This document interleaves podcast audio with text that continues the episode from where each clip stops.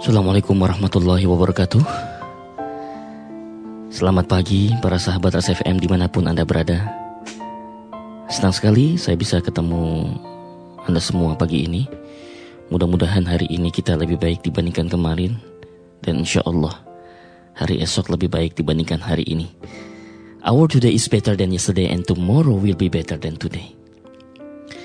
Sahabat RSFM Kita sudah membahas pertemuan yang lalu tentang tujuh virus yang dihadapi oleh manusia. Mengapa sampai hari ini kita belum sukses? Kenapa sampai hari ini kita belum mendapatkan kebarokahan? Dan kenapa sampai hari ini kita belum mendapatkan kebahagiaan?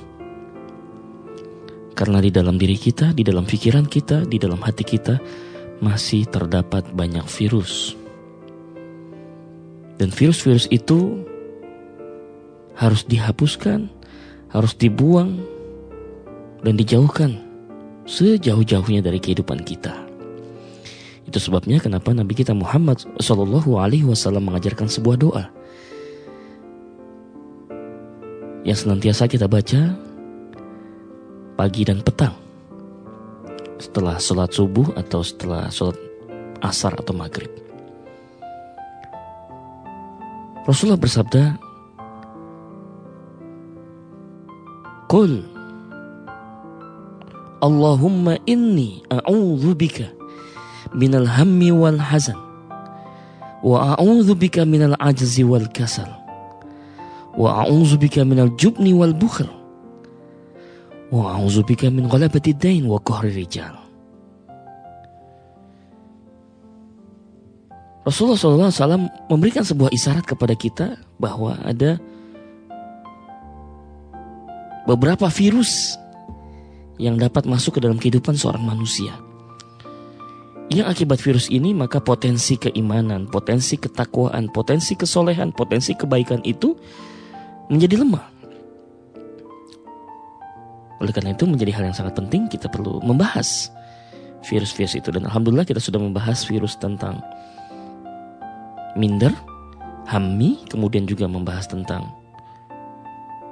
hazan, berduka cita. Dan pagi ini kita akan membahas virus yang ketiga.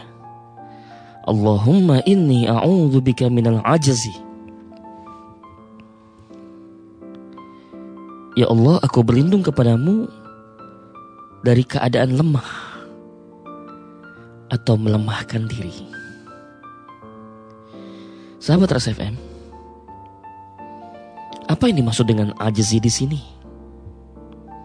Apakah semata-mata lemah fisik? Salah satunya, ya. Tetapi tidak sekedar lemah fisik. Sepada orang yang memiliki kekuatan tetapi bisa juga disebut ajizi, dia lemah. Ajizi menggambarkan sebuah kondisi seseorang yang lemah dan melemahkan dirinya. Itu sebabnya di dalam Al-Quran ada istilah mu'jizat.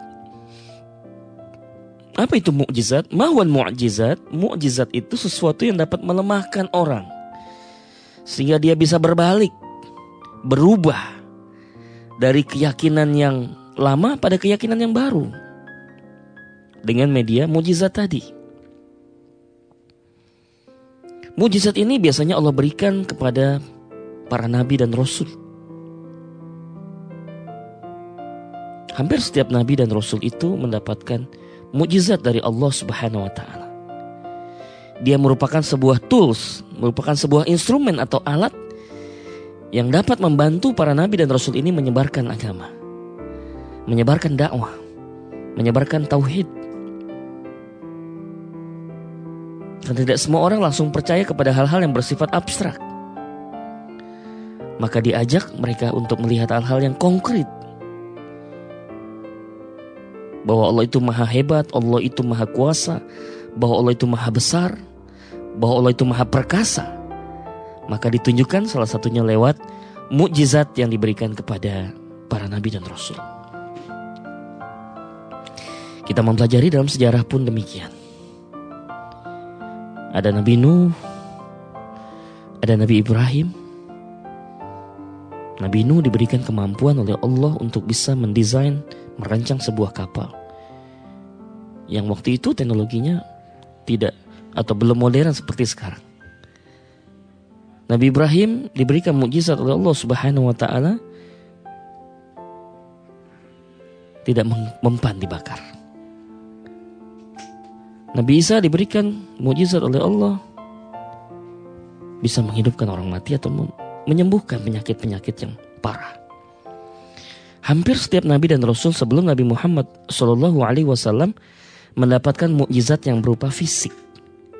Kenapa? Karena pada saat itu masyarakatnya masih berpikir jangka pendek. Seeing is believing. Salah satu ciri orang yang berpikir jangka pendek adalah seeing is believing. Mereka kalau tidak melihat langsung buktinya mereka nggak percaya. Maka kalau kita menemukan di zaman modern ini masih ada orang yang harus dibuktikan dulu baru bisa percaya, masuk dalam kategori cara berpikir yang primitif. Ketinggalan zaman. Ini yang disebut di dalam Al-Quran sebagai Ainul Yakin. Orang yang bisa sampai pada satu keyakinan harus dengan melihat. Melihat dengan mata kepala.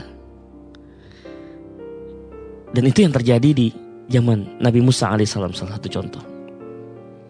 Kita tahu bahwa Fir'aun yang saat itu menjadi seorang penguasa, penguasa tunggal di negaranya. Dia merasa terganggu dengan keberadaan atau eksistensi Nabi Musa. Kemudian dia mengundang Nabi Musa untuk bertarung melawan para tukang sihirnya Fir'aun. Nabi Musa pun menyambut tantangan itu. Nabi Musa datang ke istana, Kemudian dihadapkanlah Nabi Musa dengan para tukang sihir. Diadakan sebuah pertarungan. Lebih hebat daripada The Master. Pertarungan antara tukang sihir dan Nabi Musa alaihissalam. Luar biasa. Dari hasil perhitungan, ternyata yang mendapat giliran adalah kelompok tukang sihir Fir'aun dulu. Yang mendemonstrasikan memperagakan kemampuan sihirnya di hadapan Nabi Musa. Memang para tukang sihir ini memiliki satu ilmu sihir yang luar biasa. Dia bisa membuat pandangan mata seseorang itu berubah. Ketika dilemparkan tali, tiba-tiba tali itu menjadi ular. Sahabat, sebenarnya dia tetap tali. Cuma kelebihan dari ilmu sihir ini adalah dia mampu merubah pandangan mata kita seolah-olah itu bukan tali, itu adalah ular. Tapi kalau kita pengen itu adalah tali. Dia menciptakan sebuah ilusi, dia menciptakan sebuah bayangan kepada kita, sebuah image, kesan bahwa yang dilihat itu bukan tali tapi ular. Tapi sebenarnya itu adalah tipuan, manipulasi. Membuat mata kita menjadi berubah bukannya tali tetapi adalah ular. Ketika menyaksikan para tukang sihir itu mendemonstrasikan, kebolehannya merubah tali-tali itu menjadi ular. Nabi Musa sedikit gamang, tapi di tengah kegamangan itu Allah memberikan wahyu kepada beliau. Hai Musa, lemparkan tongkatmu. Kemudian Nabi Musa dengan keyakinan yang kuat, lemparkan itu tongkat dan tiba-tiba tongkat itu berubah menjadi ular yang besar. Dan ular yang besar tadi memakan ular-ular kecil yang dibuat oleh tukang sihir Fir'aun. Sahabat rasa yang menarik adalah Kenapa tiba-tiba para tukang sihir ini langsung sujud dan menangis dan mengucapkan kalimat yang mengagetkan Fir'aun. Mengejutkan Fir'aun. Mulai hari ini kami beriman kepada Tuhan yang Musa. Luar biasa. Sedemikian hebatkah sihir yang dilakukan oleh Nabi Musa? Itu bukan sihir, tapi itu adalah mukjizat. Kita akan sambung cerita ini setelah pesan-pesan.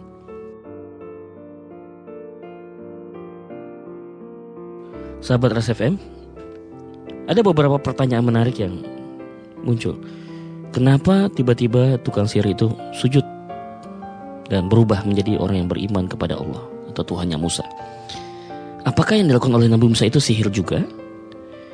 Kalaupun sihir, di mana hebatnya sihirnya Nabi Musa dibandingkan para tukang sihirnya Fir'aun.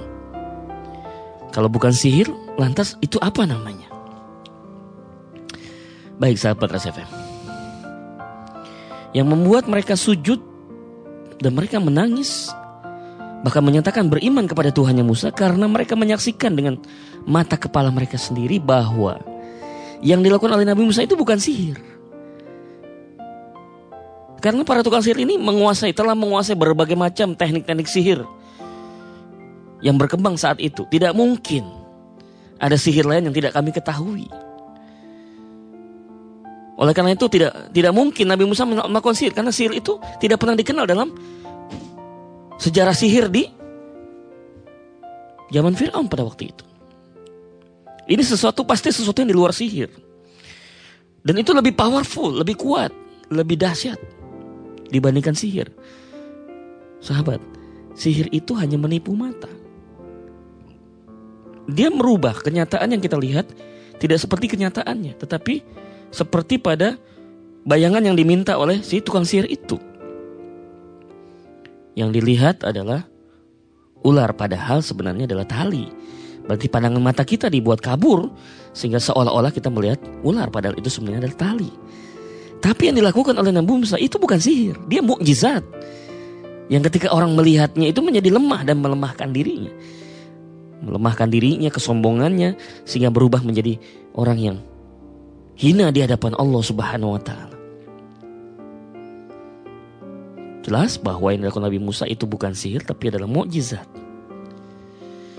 benar-benar yang namanya tongkat itu jadi ular. Siapa pun yang melihat memang melihat ular, bukan melihat tongkat yang diserupakan seperti ular. Atau melihat tongkat tetapi mata pandangan mata kita dikaburkan sehingga seolah-olah melihat ular. Tidak. Yang dilakukan oleh Nabi Musa alaihissalam itu benar-benar ular. Dan ini di luar dari kekuasaan Nabi Musa. Itu adalah mujizat yang Allah berikan kepada Nabi Musa. Itu sebabnya kenapa para tukang sihir ini tersungkur dan sujud. Dan mereka menyatakan beriman kepada Tuhannya Musa. Dan mereka menangis. Mereka menangis bukan karena pengaruh emosi dalam dirinya. Tapi mereka menangis karena sadar. Logika mereka bermain. Akal mereka bekerja. Bahwa ini yang dilakukan Nabi Musa bukan sihir. Tapi itu adalah mukjizat. Sahabat rasa memang di zaman sebelum Nabi Muhammad, semua bentuk-bentuk mujizat itu digambarkan dalam bentuk fisik, konkret. Itu yang disebut dengan ainul yakin. Orang yakin itu karena ditampakkan secara fisik.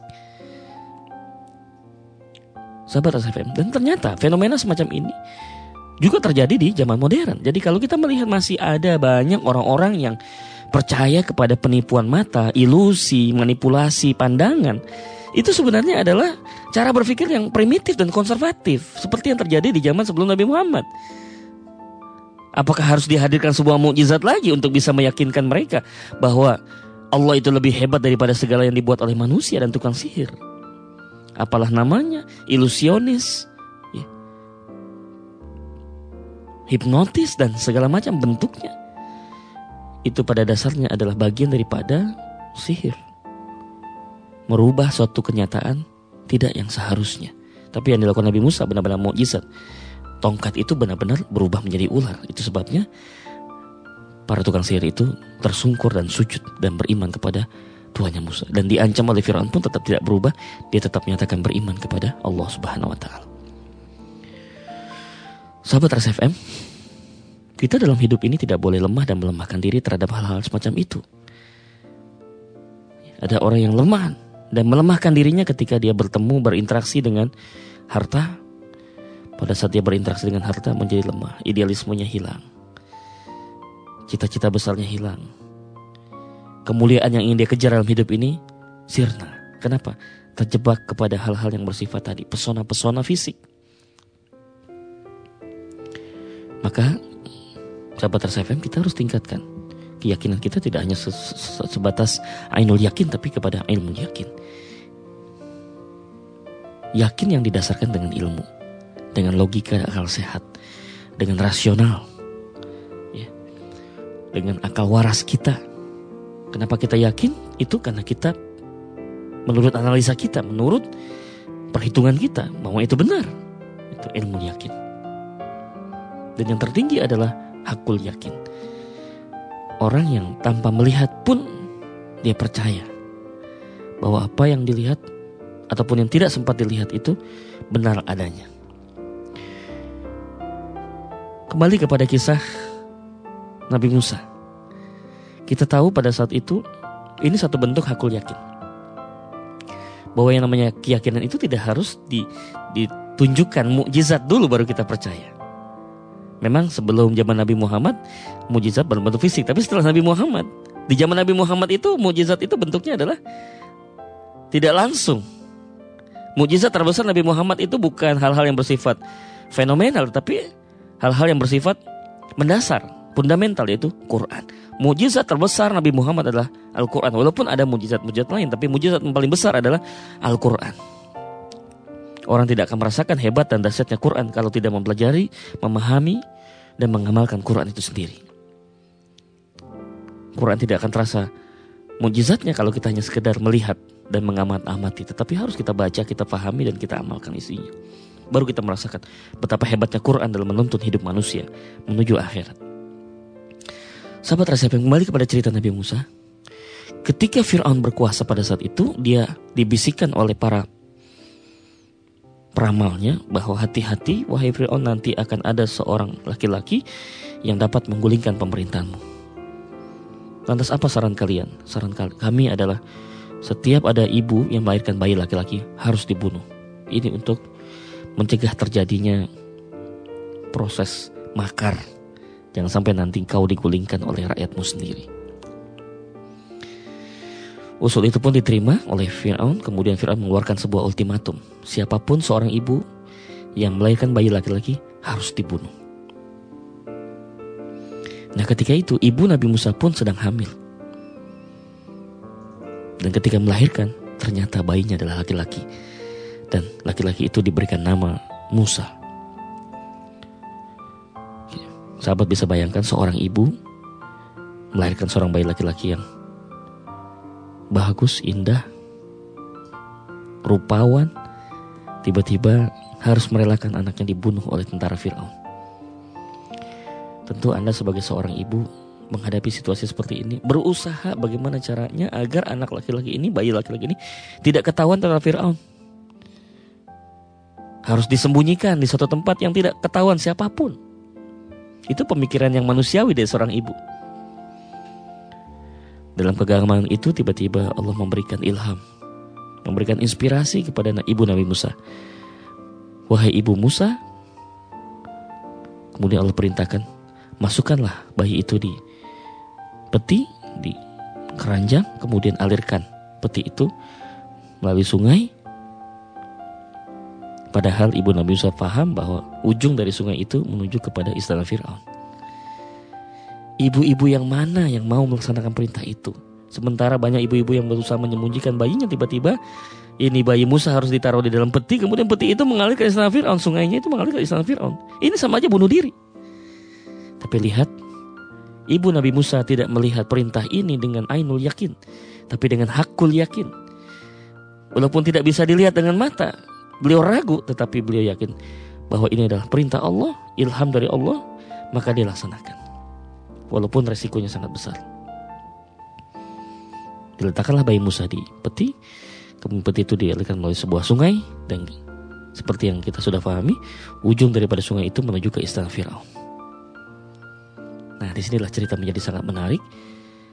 Ketika peti itu sampai di dekat istana Firaun, Orang pertama yang menemukan bayi ini adalah bukan Fir'aun. Bukan tentaranya. Sudah diatur oleh Allah.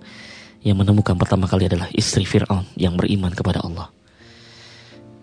Asia mendapatkan bayi ini. Dia sangat bangga dan senang sekali mendapatkan bayi yang sangat rupawan. Sehat, segar. Diambil dan ditimangnya bayi itu. Dia lupa bahwa sebenarnya suaminya sudah mengultimatum setiap ada bayi laki-laki yang lahir harus dibunuh. Sementara ini ada bayi yang bisa lolos sampai ke dalam istana. Kita sambung ceritanya setelah pesan-pesan berikut ini.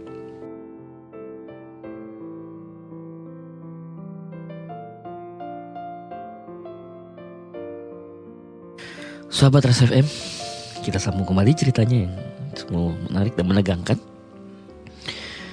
Ketika mendapati seorang bayi laki-laki yang sehat, segar dan rupawan ini diambillah dan ditimang-timang, digendong. Dia lupa bahwa suaminya sudah memberikan satu perintah. Barang siapa yang menemukan bayi laki-laki harus dibunuh. Tidak tega Asia untuk melaporkan hal ini kepada suaminya. Tetapi tentu saja ini tidak bisa disembunyikan terlalu lama Akhirnya Fir'aun pun mengetahui, sang suami mengetahui bahwa istrinya telah memperoleh seorang bayi laki-laki. Sahabat Rasul menarik sekali. Fir'aun yang begitu tegas, begitu keras, otoriter. Tapi kekuasaan Fir'aun yang begitu luar biasa. Takluk oleh kelembutan istrinya. Itu sebabnya sahabat SFM, saya sering mengatakan, the power of woman is softness. Kekuatan seorang wanita terletak pada kelembutannya, kehalusannya. Ketika dia masih bisa mempertahankan kelembutan dan kehalusan, maka di situlah jiwa keras seorang laki-laki, jiwa keras seorang suami akan takluk. Begitupun yang terjadi dengan Fir'aun terhadap istrinya. Fir'aun tidak sanggup melawan kelembutan dan kehalusan dari istrinya. Wahai suamiku, aku tahu bahwa engkau sudah memerintahkan pada setiap tentaramu untuk membunuh bayi laki-laki yang lahir. Tapi tolong untuk yang satu ini berilah pengecualian. Tidakkah engkau pikirkan satu kali engkau akan meninggalkan dunia dan engkau membutuhkan seorang penerus. Siapa yang akan menggantikan? Sedangkan kita belum punya keturunan. Ternyata ide ini diterima oleh Fir'aun. Dan bayangkan sahabat SFM, Nabi Musa ini adalah orang yang bakal menjadi musuh besar dalam kehidupan Fir'aun.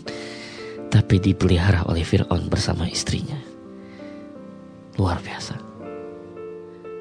Kemudian bayi Fir'aun, bayi Musa, maaf, bayi Musa ini pun haus, dia menangis, dia membutuhkan ASI. Tidak ada satupun wanita yang cocok dengan asinya cocok dengan dengan Nabi Musa. Akhirnya dibuatlah pengumuman. Terpilihlah salah seorang wanita.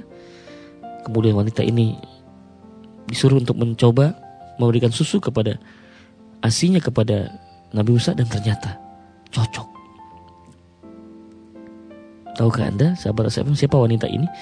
wanita ini adalah ibu Nabi Musa. Benar apa yang dijanjikan Allah? Wahai ibu Musa, taruhlah dalam peti, alirkan melalui sungai, nanti akan dikembalikan anakmu kepada dirimu. Janji Allah benar.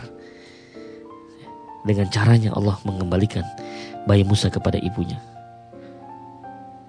Tidak pernah ada dalam kehidupan ini seorang ibu menyusui bayinya sendiri, tapi dibayar oleh orang lain.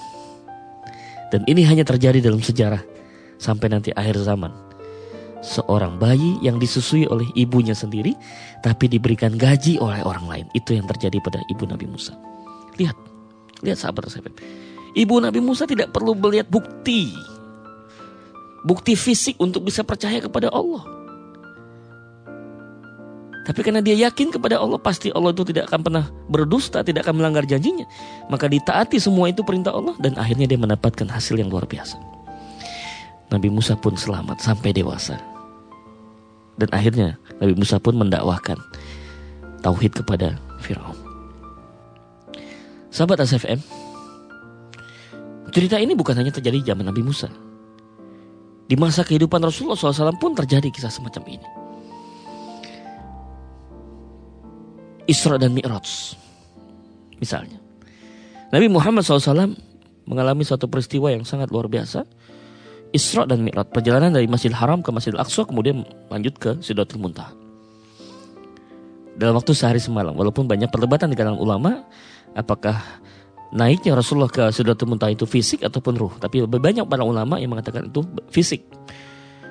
Dia diberikan suatu kendaraan khusus buruk. Bayangkan sahabat SFM Dunia yang sudah mulai canggih dan modern ini belum ada satu pesawat ruang angkasa yang mampu menembus ujung langit. Jangankan ujung langit. Di galaksi Bima Sakti saja, belum semua tempat itu, belum semua planet itu bisa dikunjungi oleh manusia yang katanya sudah canggih dan jenius, belum ada apa-apanya. Tapi Nabi sudah melewati sampai ujung, ujungnya langit yang disebut dengan Sidratul Muntaha dan bertemu dengan Allah Subhanahu wa taala. Luar biasa. Dalam waktu sehari semalam. Kalau Anda ainul yakin, Anda tidak akan percaya. Mustahil. Dalam waktu sehari semalam menembus ujung langit. Sementara sekarang kita belum menemukan ada pesawat yang bisa menembus sampai galaksi Bima Sakti. Kalaupun itu bisa terjadi, tidak tidak cukup satu hari. Perlu jutaan tahun cahaya. Bayangkan, satu tahun cahaya 300 km per detik. Dibutuhkan waktu yang sangat-sangat lama untuk menembus itu. Tapi Nabi Muhammad melalui mujizat yang Allah berikan hanya sehari semalam. Sahabat RSFM, kisah Isra dan Mi'raj ini diceritakan kepada sahabat terdekatnya yang bernama Abu Bakar As-Siddiq. Boleh ceritakan apa adanya.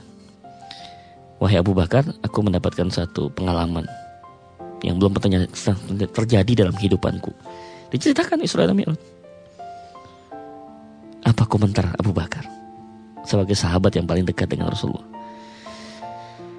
Abu Bakar pun berkomentar, "Ya Rasulullah. Ya Rasulullah. Jangan kau cerita, jangankan kau cerita ini. Kau menceritakan lebih dari ini, aku pasti percaya." Luar biasa. Nih, ini ini karakter seorang hakul yakin. Abu Bakar tidak harus membuktikan peristiwa Isra Mi'raj itu melihat secara langsung, tidak harus menemani Rasulullah untuk berangkat untuk percaya. Walaupun Abu Bakar tidak menemani Rasulullah dan tidak melihat langsung, peristiwa itu seperti apa, hanya percaya kepada yang diceritakan oleh Nabi Muhammad. Dia pun membenarkan kejadian itu. Bahkan beliau mengatakan, andai kata engkau cerita lebih dari ini pun, aku pasti percaya. Ini yang sebenarnya aku yakin. Kenapa? Karena nama Abu Bakar itu melemahkan, lemah dan melemahkan dirinya di hadapan Allah Subhanahu wa taala. Begitu yakinnya kepada Allah, begitu yakinnya kepada Rasulnya bernama Muhammad SAW sehingga tidak perlu dibuktikan lagi dengan mata, tidak perlu dibuktikan lagi dengan ilmu, tapi dengan hatinya dia berbicara, pasti ini benar. Sementara kita lihat dalam kehidupan sekarang ini, banyak orang yang dilemahkan dan melemahkan dirinya kepada pesona-pesona yang bersifat sementara. Pesona-pesona yang bersifat imitasi dan manipulasi, ilusi. Itu sama dengan sihir zaman Firaun tidak sesuai dengan realitas. Kita saja pandangan mata kita di dikaburkan. Yang kita lihat itu bukan bukan itu sebenarnya. Yang kita lihat adalah sesungguhnya adalah kenyataan. Tapi kita harus melihat sesuatu itu menjadi di luar kenyataan. Sepertinya kita melihat itu adalah sebuah keburukan, tapi pandangannya berubah menjadi kebaikan. Begitu. Seterusnya kita lihat terjadi paradoks-paradoks dalam kehidupan saat ini. Orang yang baik dibilang salah. Orang yang jujur dibilang hancur. Orang yang menipu dibilang sukses. Begitu kita temukan dalam kehidupan ini, teori menjadi paradoks. Kenapa? Bukan kenyataannya itu yang salah, tapi pandangan mata kita yang sudah di, disilaukan oleh pesona-pesona yang bersifat sementara. Allahumma inni a'udzubika minal ajzi. Ya Allah, aku berlindung kepadamu dari orang-orang yang dijadikan bersifat lemah dan melemahkan diri hal, -hal semacam itu. Kita boleh lemah di hadapan Allah. Kita boleh lemah di hadapan Rabbul Azzati. Tapi jangan kita lemah oleh pesona-pesona yang dibuat oleh manusia. Kita harusnya lemah di hadapan pesona-pesona yang diberikan oleh Allah Subhanahu wa taala. Pesona Quran, pesona alam semesta dan sebagainya. Maka ketika kita masih percaya, masih terjebak oleh pesona-pesona yang bersifat fisik, kita kembali ke masa silam, kita menjadi cara menjadi orang yang cara berpikirnya primitif dan konservatif, sehingga untuk bisa meyakinkan mereka para nabi ini diberikan alat yang namanya mukjizat. Dan mukjizat ini langsung secara fisik. Sahabat RSFM, itu benar apa yang dikatakan Rasulullah. Kalau kita sudah punya virus yang namanya lemah dan melemahkan diri, kita akan mudah goyah, kita akan labil. Tidak punya keyakinan yang kuat kepada Allah Subhanahu wa taala. Tidak punya keyakinan yang kuat terhadap masa depan. Sehingga banyak orang yang justru mempercayai selain Allah. Dia mencari, mengundi nasibnya, ya, meramalkan nasibnya kepada para para dukun, para peramal, para kahin, para tukang sihir. Mereka lebih percaya pada itu. Kenapa? Karena mereka melihat secara langsung. Seolah-olah itu benar. Ainul yakin. Padahal itu menunjukkan cara berpikir mereka yang primitif dan konservatif. Kalau kita ingin menjadi seorang yang berpikir modern, maka kita harus sampai kepada satu tingkat hakul yakin tanpa harus dibuktikan. Kita percaya dan yakin selama itu datangnya dari Allah dan dari Rasulnya. Baik sahabat SFM, kita akan sambung setelah pesan-pesan berikut ini.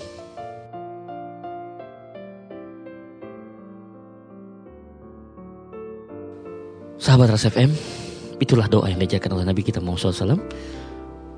Allahumma inni a'udzubika minal ajzi. Ya Allah, aku berlindung kepadamu dari ajz, ajz, i'jaz, mu'jizat. Dari hal yang melemahkan diriku. Dari yang lemah dan melemahkan diri. Tidak tidak semata-mata fisik, tapi bisa pikiran dan hati kita. Sahabat RSFM, lantas kenapa Pertanyaannya kenapa kita menjadi lemah dan melemahkan diri kita pada pesona-pesona yang bersifat fisik. Pesona-pesona yang bukan datang dari Allah. Yang hakikatnya adalah itu penipuan, manipulasi, ilusi dan sebagainya. Baik, kita akan coba bahas. Kenapa kita menjadi ajiz? Ya, kenapa kita menjadi lemah dan melemahkan diri kita di hadapan keduniaan?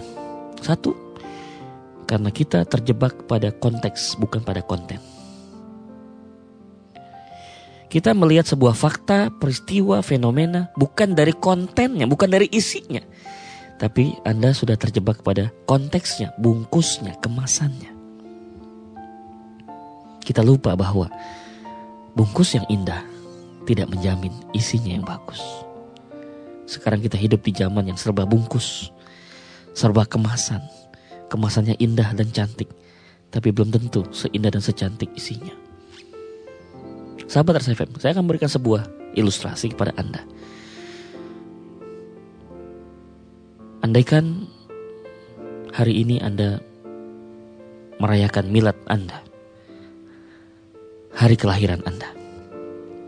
Tiba-tiba datang seseorang yang mengantarkan kado kepada Anda. Seorang kurir tanpa mau disebutkan siapa pengirimnya, tapi si kurir itu mengatakan, salah satu di antara teman terbaik Anda mengirimkan ini buat Anda. Kado itu dibungkus dengan kertas yang mengkilat, dengan warna yang mencolok, kemudian pita yang menarik, dan diberikan wangi-wangian. Betapa bahagianya Anda menerima kado itu dari salah seorang sahabat terbaik kemasannya indah. Tapi sebelum Anda melampiaskan kebahagiaan Anda, coba Anda buka apa isinya. Anda buka kertas kadonya, Anda buka pitanya, Anda buka kotak yang berlapis-lapis itu, dan disampai di kotak yang paling akhir, ternyata isi dari kotak itu adalah tikus busuk. Pertanyaan saya, Apakah Anda sahabat ASFM tahu bahwa itu adalah tikus busuk? Pertama kali, pasti tidak. Ternyata indahnya bungkusan tidak selamanya berarti indahnya isi.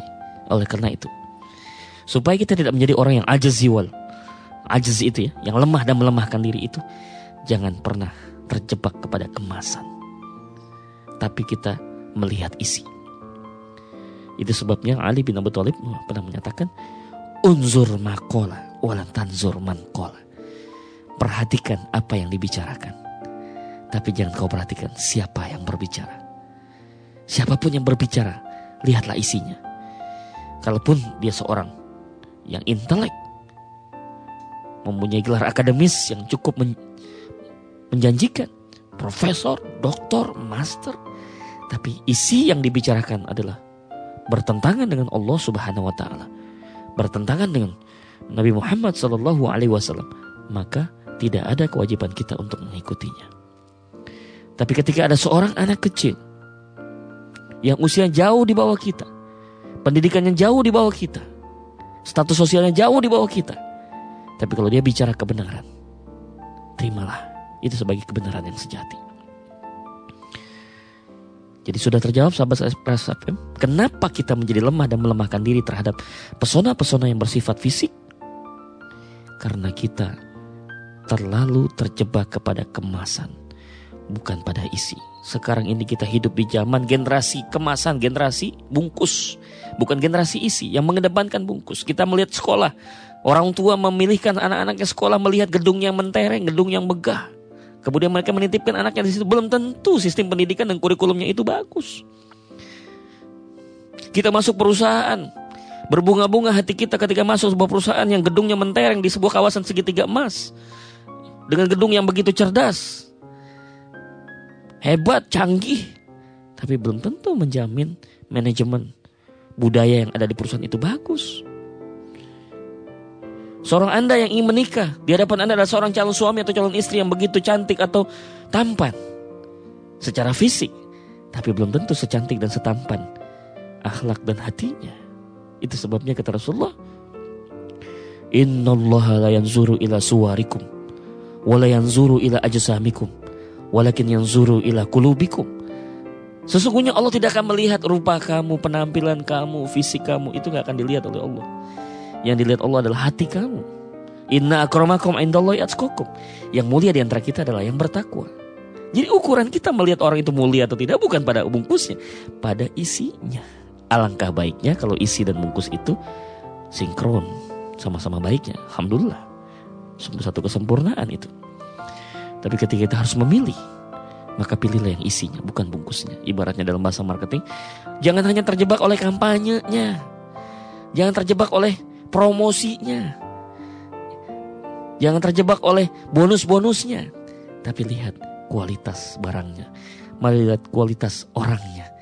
Bagaimana isinya, isi pikiran dan isi hatinya. Itu yang pertama yang membuat kita lemah. Sahabat SFM. Yaitu terjebak kepada bungkus bukan pada isi. Yang kedua, kenapa kita menjadi lemah? Karena kita mempunyai mental shortcut. Kita ini selalu inginnya tuh jalan pintas, potong kompas ingin mencapai tujuan tapi dengan cara sesingkat-singkatnya. Nggak bisa. Kita saja lahir sebagai manusia tidak bisa langsung lahir langsung berlari dan melompat-lompat tidak bisa. Harus mulai dengan merangkak, kemudian duduk, kemudian berdiri, berjalan, kemudian berlari, baru bisa melompat. Allah sudah ajarkan sunatullahnya. Tabiat manusia itu seperti itu. Tapi ketika manusia menyalahi tabiatnya, menyalahi fitrahnya, maka yang terjadi adalah kehancuran. Karena orang ingin jalan pintas, akhirnya dia lebih lebih percaya kepada hal-hal yang bersifat pesona fisik. Nah, banyak sekali penawaran-penawaran yang seperti itu.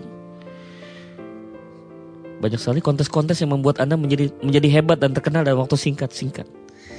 Ya, audisi ini dan itulah, kontes ini dan kontes itulah, idol ini dan idol itulah, super ini dan super itulah. Nah, itu banyak sekali iklan-iklan di zaman sekarang ini mengajak orang untuk menjadi generasi instan. Generasi yang langsung cepat sukses. Kalau minuman mungkin masih bisa. Ya, minuman langsung segar bisa. Tapi kalau yang namanya sukses itu tidak bisa simsalabim. Sukses itu tidak bisa instan. Dia membutuhkan sebuah proses. Tapi ketika proses ini dilewati, ya, tidak di, dilalui dengan step by step, maka yang terjadi adalah dia akan sukses tapi suksesnya tidak lama. Kenapa? Fondasinya tidak kuat. Maka yang kedua, yang menyebabkan kita menjadi lemah adalah kita terlalu ingin shortcut mentality. Maka kita harus jadi orang-orang yang mentalitasnya itu proses ya, proses oriented, bukan pada result oriented, bukan pada orientasi hasil, tapi orientasi pada proses sehingga kita tidak mencari jalan pintas. Kemudian yang ketiga, apa yang membuat kita menjadi lemah? Karena kita bersifat reaktif, emosional. Kita terlalu banyak menggunakan otak kanan. Memang dalam perkembangan dulu orang banyak menewa-dewakan otak kiri. Kemudian setelah itu dikonter dengan sebuah teori yang mengatakan untuk sukses tidak butuh hanya otak kiri saja, otak kanan. Bahkan 80% sukses itu ditentukan oleh otak kanan. Tapi sekarang saatnya kita juga harus mengembalikan kepada kefitrahan manusia harus ada keseimbangan antara otak kiri dan otak kanan. Sebab kalau otak kanan terlalu berlebihan membuat kita cenderung menjadi lebih emosional. Walaupun kita juga memahami bahwa emosional ini bisa diarahkan yang positif dan bisa negatif. Tetapi kalau otak kiri dia punya pikiran, dia berpikir, dia berakal, dianalisa dulu. Bagus dan tidaknya itu dianalisa. dengan logikanya. Sehingga bisa menunda terjadinya satu kelemahan. Kalau kita punya satu sikap yang rasional, tidak emosional, maka kita akan lebih lebih siap untuk menghadapi proses, bukan ingin cepat-cepat mendapatkan hasil. Maka dibutuhkan satu sikap yang tidak boleh reaktif tapi proaktif. Dengan akal kita kita bisa memprediksi, kita bisa melakukan estimasi, kita bisa melakukan antisipasi terhadap satu kejadian.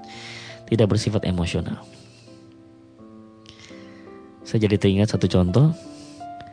Kita punya keponakan atau mungkin adik kita diajak nonton film laga, film silat atau kungfu.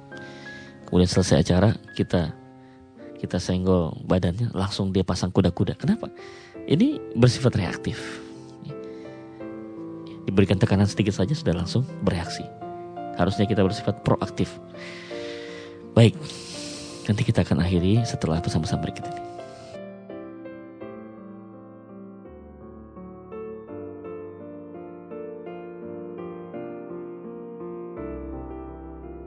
Sahabat Ras FM, Allahumma inni a'udzubika minal ajzi.